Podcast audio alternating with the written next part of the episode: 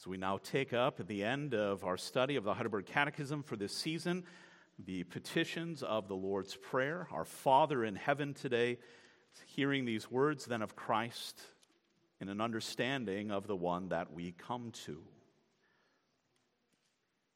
And so we hear these words, and then we'll turn to the teachings of Lord's Day 46. But here in Matthew 7, beginning at verse 7, Christ speaks Ask, and it will be given to you. Seek, and you will find. Knock, and it will be open to you. For everyone who asks receives, and the one who seeks finds, and to the one who knocks it will be opened. Or which one of you, if his son asks him for bread, will give him a stone? Or if he asks for a fish, will give him a serpent? If you then, who are evil, know how to give good gifts to your children, how much more will your Father who is in heaven give good things to those who ask him? Thus far, the reading of God's holy and inspired word. We also take our Trinity Psalters then, and its back pages, page 894.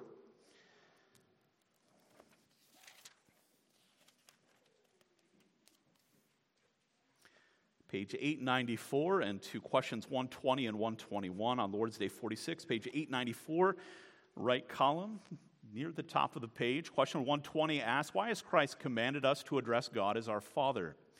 To awaken in us at the very beginning of our prayer what should be basic to our prayer a childlike reverence and trust that through Christ God has become our Father and will much less refuse to give us what we ask in faith than will our parents refuse us the things of this life. Why the words, Who is in heaven? These words teach us not to think of God's heavenly majesty in an earthly way and to expect from his almighty power everything needed for body and soul. Thus far, our confession. Our Lord and Heavenly Father, as we bow our hearts before your word, you bring us to the wonder of that relationship we have with you in prayer. And so we ask that you would not only instill in us a greater desire to fellowship with you, but Father, that in the way that we pray, we would fully give witness to and adore you for who you are and who you have revealed yourself to us to be. And so, with the words of my mouth and the meditations of our spirits, Father, not only be pleasing to you, but that as your word is proclaimed, that we would be changed by it to the glory of your name. And so, Father, bless the words that are spoken. May they have the full unction of your Spirit. And we ask it in Jesus' name. Amen.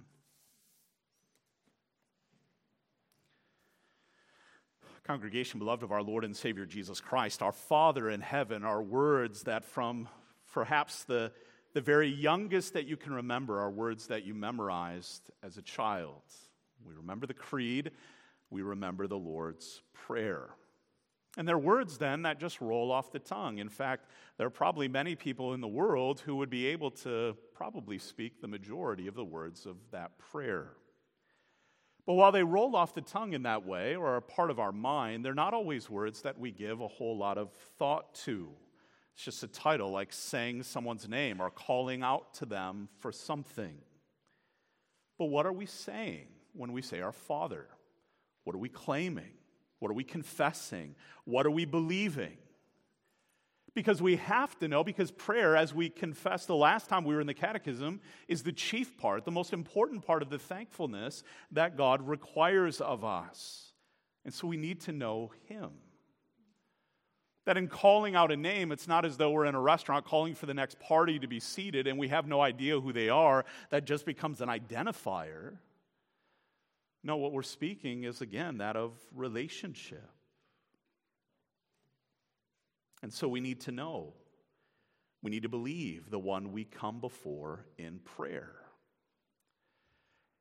And that's going to come out then in the ways that you pray. And maybe sometimes that's why we're, we're hesitant to pray out loud or, or hesitant to pray in other people because we're, we're giving a testimony. We're speaking truth even in those ways as we have that communion with God, but, but as we hear that from each other. We're going we're going to reveal what we give ourselves to know and believe. It's going to reveal what we think about God and believe about God and what we think of His Word. It's going to reveal what we consider concerning His holiness and His glory. It's going to reveal the level of trust that you have in Him. It's going to reveal what your heart longs for. It's going to reveal whether you believe or whether, then you, or whether you don't. And so our prayers in that way become a vital witness. It's a witness then of what a relationship with a holy and almighty God, a relationship with a faithful and loving Father, is to be all about as we are found in his Son, Jesus Christ. But it's about that relationship. Even G.I. Williamson writes in his commentary true prayer begins with a relationship to the true God. It's why it's a, a terrible thing in taking that name up when we have no, no desire to know him. When we see people just use this as a mantra, something to pray before a, a, a ball game or something, and it, there's no substance to it. And so that's the call to you this morning to ask and seek that the Lord would reveal himself to you in his word and spirit, that he would draw you close by way of repentance and faith, and that in joy and peace in believing, you would you'd keep coming. And you'd keep speaking with him. And you'd keep presenting yourself before him, before an awesome God who says, I want you to call out my name. I want you to know me who grants us the privilege of speaking that name and of speaking to Him all of our needs and our concerns and our, our doubts and our struggles and our joys and our brokenness and our comfort and our peace and everything. Always there, always ready, always willing. Knowing that He hears and that He's able to work wonders in us and in everything around us. And for those of you in that relationship, then that challenge is what? What witness are you giving in your prayers? What witness are you giving when you don't pray? What are you speaking and living concerning what you believe about your Father who art in heaven? And so Jesus speaks that proper witness in Matthew 7 that our prayers give witness to reverence and trust as we depend on our Father God for all things. So that's the theme we want to briefly consider this morning. Our prayers give witness to reverence and trust as we depend upon our Father God for all things. And that witness given in the words of our text and of our confession this morning is that He is basically awesome and that He is majestically almighty. That if we cling to those things and remember that, not only in relationship to Him, but also in knowing what He's revealed, we have every reason to fear, but also every reason to trust and to be thankful. But in sin, we don't take the time to think about that. And that isn't just, again, in this space and place among those who have been redeemed, but, but the world in general, who hears that our Father and is left disaffected by it. In sin, we don't know his awesomeness. In fact, we close our eyes to it. We harden ourselves, suppressing the truth in unrighteousness. And so when Jesus Christ draws near to us to save us, to bring us into that relationship again with the Father, he brings us first into union and communion with himself. That, that's the space and place. That's why we come. That's why we end our prayer for Jesus' sake or in Jesus' name. We recognize that he is the only reason we have that relationship. But in bringing us into relationship with him, into full union and communion with himself, he brings us through his righteousness into relationship with the Father. And in the fullness then of what that name means as he reveals that. So it's not a father in name only. It's not a father as a nice title of family of which we really know him to be this wrathful, angry, vengeful. No, we come to him rightly. And that reality should still blow us away no matter how long we've believed. That that God, that the Father's of sovereign over all things, calls us to call him that on the basis of the great sacrifice of his Son. And so we want to do that. We draw near to him. That is our privilege. And so we may do so in the power of Romans 8:15. For you did not receive the spirit of slavery to fall back into fear, to run away from God. That part in Exodus 20 where Moses draws near and everybody else backs off. No, no, no, it's a test, but but draw near. Keep coming near because this is the way that he has afforded to you. And that way now is completed in Christ. So come and keep coming. Why? Because you've been delivered from sin. You have received the spirit of adoption as sons, by whom we cry, Abba, Father. We've been delivered from the fear of condemnation, the fear of eternal judgment, and saved then into a godly fear and thanksgiving. And that should be modeled and given witness to right at the beginning of our prayers. Because not only do we cry out Abba because he is awesome in all that he has done and spoken, but because we're commanded to do so. We long to do so now, but that is his command. Why has Christ commanded us to address God as our Father?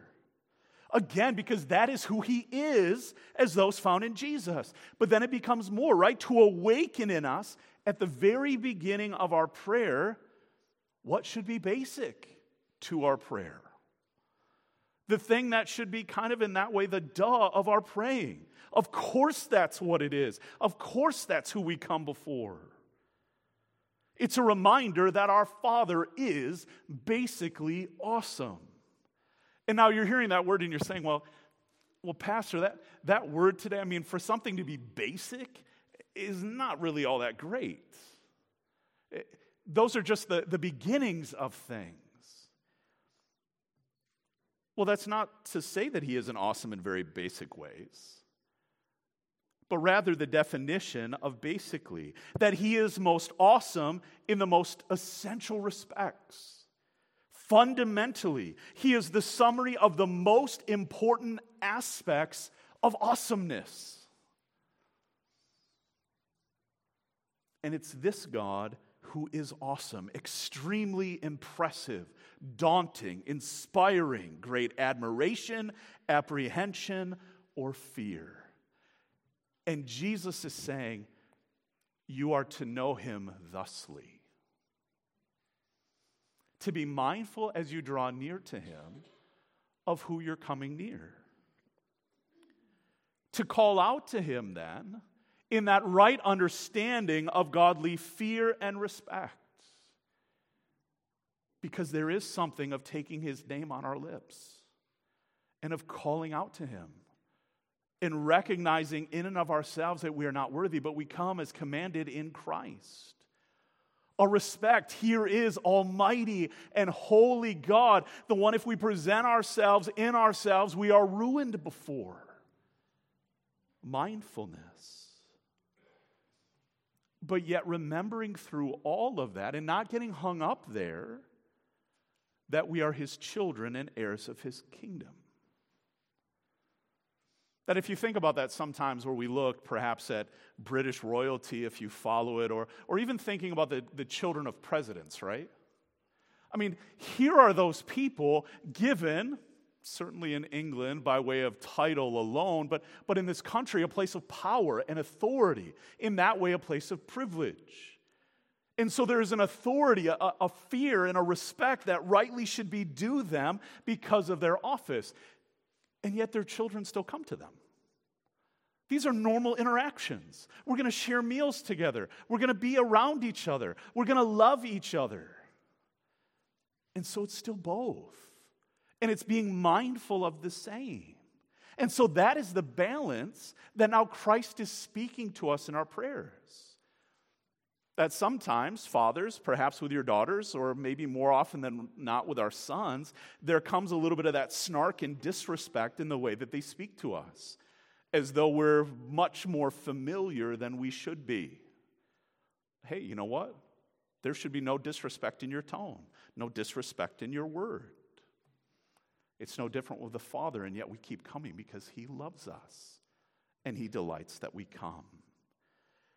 And so that basic understanding of his basic awesomeness should bring us to what every time that we pray? To believe. What we're praying is a testimony of what we believe. So we believe and we say and we confidently assert, Father, you are who you say you are. We believe in the ways that you have revealed yourself. We believe that this is the way you show yourself in all of the works of your hands. We believe that you are awesome by way of your words and your works, in all of your deeds, in all of your declaration, in all of your power, and in all of your promises. That's what we speak when we pray that it says elsewhere in our catechism, what do you believe when you say, I believe in God, the Father Almighty, creator of heaven and earth? That the eternal Father of our Lord Jesus Christ, who out of nothing created heaven and earth and everything in them, who still upholds and rules them by his eternal counsel and providence, is mine, is my God and Father for the sake of Christ his Son. And again, that, that's where the wonder and the privilege of calling him our Father in our prayers ought to land. Yes, he is to be believed as the creator and sustainer God, but for the sake of Christ, his Son, you are now a son and daughter of an Almighty Father and King. And so it leads us to more fully believe in what Christ has done to make us children of God. And so we make sure then to approach him in that way. Am I found in Christ, not having a righteousness of my own? Am I calling out to him in that status? Approaching him in Christ and through Christ, most fully believing in what Christ has done to make us a child approaching him then as a child of the Father, not wanting to do a disservice to his name, but to live in such a way that says, Thank you, thank you, thank you, Father, for what you have given me in your Son. For what blessings are yours through the work of Christ, Christian? You're granted forgiveness, full forgiveness and grace. You are adopted and granted a new identity in Him. You love by faith in the Son of God who loved you and gave himself for you, in the trust that you will be with him and the Father and the Spirit now and forever. But yet, to pray in this way is not just a reminder of a doctrine lesson. And that can be some of the temptation when we work our way through the catechism. We kind of glaze over in a, yeah, I know this kind of way. And while it's not less than a doctrine lesson, it is the teaching of the scriptures, it's more. Because the more that we come to know Christ and come to know the Father through Him, we're overwhelmed by those very basic things. They don't become less genuine and awesome to us, they become more so. That every time we pray, they become more dear and more sweet we are overwhelmed by that basic awesomeness more and more, which leads us to better understand what it is to, to live a spiritual life, but then to go forth from that prayer, even as we continue to pray without ceasing, to live a physical life in full dependence upon every promise of that basic awesomeness. Knowing that He will care for us, knowing that He will bring us again and again to that childlike awe and reverence and trust. That through Christ, God has become our Father and will much less refuse to give us the things we ask in faith than will our parents refuse us the things of his life. And so we will revere him. That our prayers will, will come and adore him, not only in our worship, but a trust and dependence upon him as we serve him. We will revere him and trust him best as we call out to him in prayer. So ask and it will be given to you. Seek and you will find. Knock and the door will be open to you. It's the promise of your Father to you and His Son. For everyone who asks receives. You have a promise. The one who seeks finds. You have a promise. To the one who knocks, it will be opened. You have a promise. Or do you doubt the basic awesomeness of the Father? Because that will lead us to stay away It'll lead us away from our knees. It will lead us away from a dependence upon Him. Or which one of you, if his son asks him for a bread, will give him a stone? None of you. or if he asks for a fish, will give him a serpent? None of you. And yet, maybe that's what you believe about the Father. I've been praying for these things for a long time, and I never get what I want. I've been praying, Pastor, for these good things, for these noble things, and He's not working. No, He is. Because he has granted you, even in these words, a guarantee that what? He will provide what is necessary and what is best. He will give you a faith, never doubting, but trusting him and praying to him always, no matter the answer he sends. I trust God so much that I do not doubt that he will pro- provide whatever I need for body and soul and will turn to me for my good, whatever adversity he sends me in this vale of tears. That is a faith not only to hold on to and believing, but one to give witness to as we're praying. That God, you are basically awesome in all that you do, in all that you speak, in all you have given by way of your word, in all that you have brought into my life and our life. And I want to revere you for it. I want to trust you for it. I want to pray to you in that knowledge and that faith. That you, God, who are awesome, give as you see best, knowing that you have given me the best thing in your Son. For he will do all that he has promised, and immeasurably more than that, because he is majestically almighty, and that in the second place. Because in that nearness, and again, that's, that's that weird bit of that pendulum swing in our praying. That either it becomes very familiar and very colloquial, or it is though the Father is very, very far away and distant. And so it needs to swing in the middle, it needs to remain there. And so, as we come to one so much greater and higher above anyone that we can come to, asking for the things of this life, where are we coming to? Where have we come even this morning? not just to an address in West Olive. We are brought in Christ where? To the right hand of Father, where He is seated. That every time we're calling out to our Father, that is where we are brought in Christ. That is where we reside spiritually, certainly, but in the life to come and that life eternal, that is where we will always be. Coming into the throne room of heaven to ask for what we need from one made our Father through the sacrifice of his one and only Son. We come before majestic greatness. Do we remember that? To the effulgence of his glory. To the King of kings and to the Lord of lords, the only one sovereign over us and all things, a majesty that is beyond our comprehension. And that privilege should humble us too in every way. For that majesty, even now, is what separates him from us.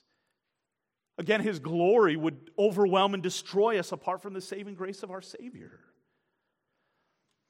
And yet we're called to come and to ask and to seek and to knock, knowing that he is good and faithful and kind, but knowing that he is also able, able to give and to provide and do so in the fullness of his goodness and splendor. But why do we struggle to do this? I mean, in all of this, he is, he is basically awesome. He says you should come, he commands you to do it. Ask, seek, knock. You're going to find. Every promise is there, all of the reality the same. But why do we struggle to come and pray? We know the access that we have. We know He is omnipotent and almighty. So, why don't I take those couple minutes, which should be more than a couple minutes, but even at base level, why not? It's because we struggle with reverence and trust. It's because maybe we struggle relating to our fathers, because we as fathers are not always faithful. We don't always give every good and perfect thing, and yet every father desires to do that. Every good father, anyway. We long to care, we long to provide. We want to hear our children, we want to care for our needs. That's what Jesus is saying in verse 11. If you then, who are evil, know how to give good gifts to your children, even though you're sinful, you know how to give good things. Somebody asks you for something, you want to provide it. So, if we wouldn't hesitate to come even to them, to fathers who are going to fall short and who can't get it right every time, even at times where we think there is no possible way that they could give us or provide for us what we ask, then why do we hesitate to come to the one who is able to do immeasurably more than anything we could ask or think.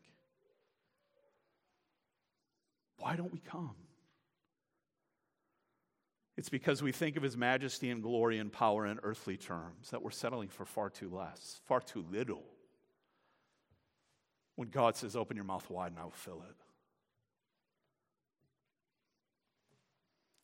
We think of his majesty and glory and power in earthly terms, with the limits with, uh, which ours as finite beings have, with our sense and our reason, rather than truly bowing before him in thanks and trust and sure hope.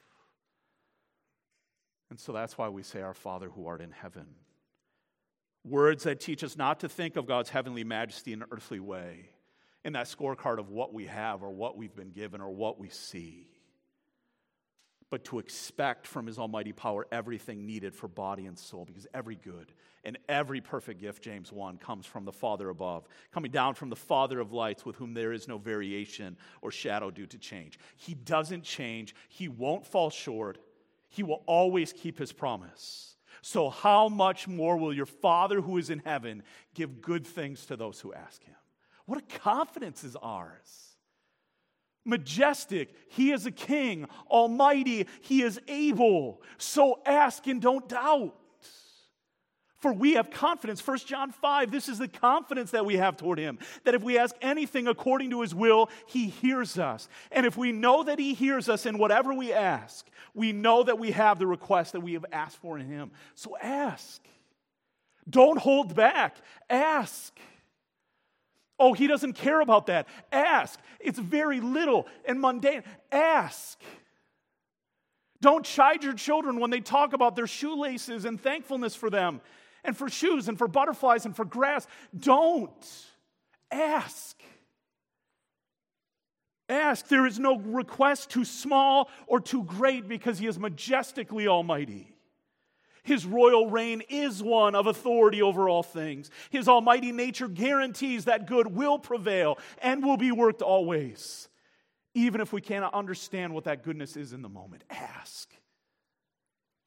It should drive us to Him and keep driving us to Him, to our Father who is faithful, praying that the Lord's work would be done in redeeming this world in His Son and Spirit. And if you're frustrated, if you're discouraged in your praying, I come to this Father and I don't see change. These are the big things that we ask for, but where is the difference? We do not become discouraged, wondering if the things we're praying about are too big to change or if they will ever change because we pray to one who is majestically almighty. So keep praying to the Lord that He would bring salvation to those that you know caught up in the evil ills of our day. Keep praying for those children of yours that have rejected Christ. Keep praying. Keep praying that the murder of the unborn would end. Keep praying that the broken sexual ethics of our day would end, that the abuses of the political power would end, that the sorrow brought by the sins of gender confusion would be no more, that the struggles of addiction of every sort would never again be known, that the hurts of those who reject the Lord and His word would be ended and their hearts would be changed. And we can trust that because he is majestically awesome. Request not too big for our Almighty God. And so keep praying big in testimony of your reverence and trust. And when it's more personal than that, when you've been directly hurt physically or emotionally, or even spiritually by such action, or by the persecution of such a witness of dependence upon and faith in this majestically awesome God. You can have every reason and moment to trust that He is ruling and He is the God Almighty to bring about reversal and redemption. Don't doubt.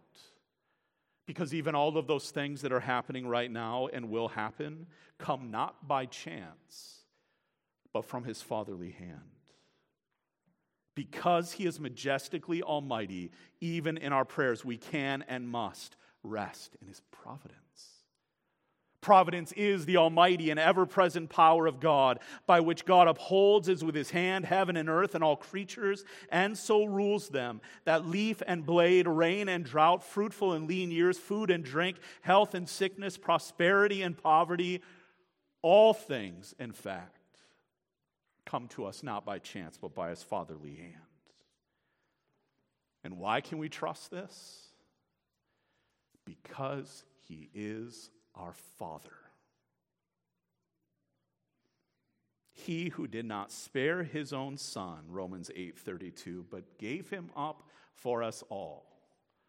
How will he not also along with him graciously give us all things? And that allows us to rest. To pray and to rest. I know that he is almighty. I will always be found in a relationship no matter what, as I am found in his Son, my Lord and Savior, Jesus Christ.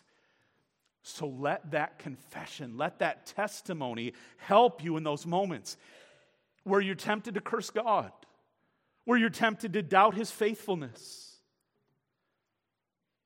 Because he has shown you in your life the wonder of his majesty, that he is almighty in all that he has made and how he has wonderfully and fearfully made you, how he has saved you in his son, you have no reason to doubt or to curse him.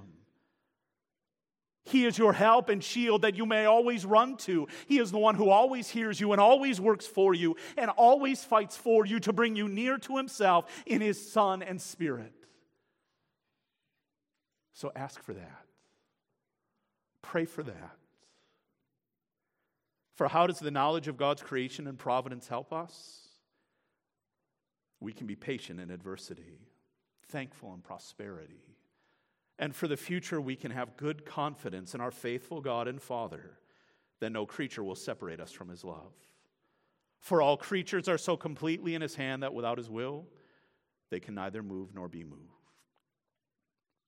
Brothers and sisters, make that good confession. He is able to do this because he is Almighty God. He is willing to do this because he's a faithful Father.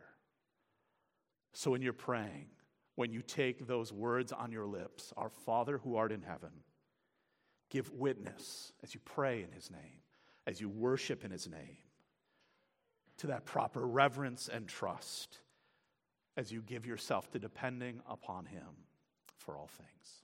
Amen. Let's pray. Our Lord and merciful Heavenly Father, we thank you for your word, for the truth of it, for its comfort.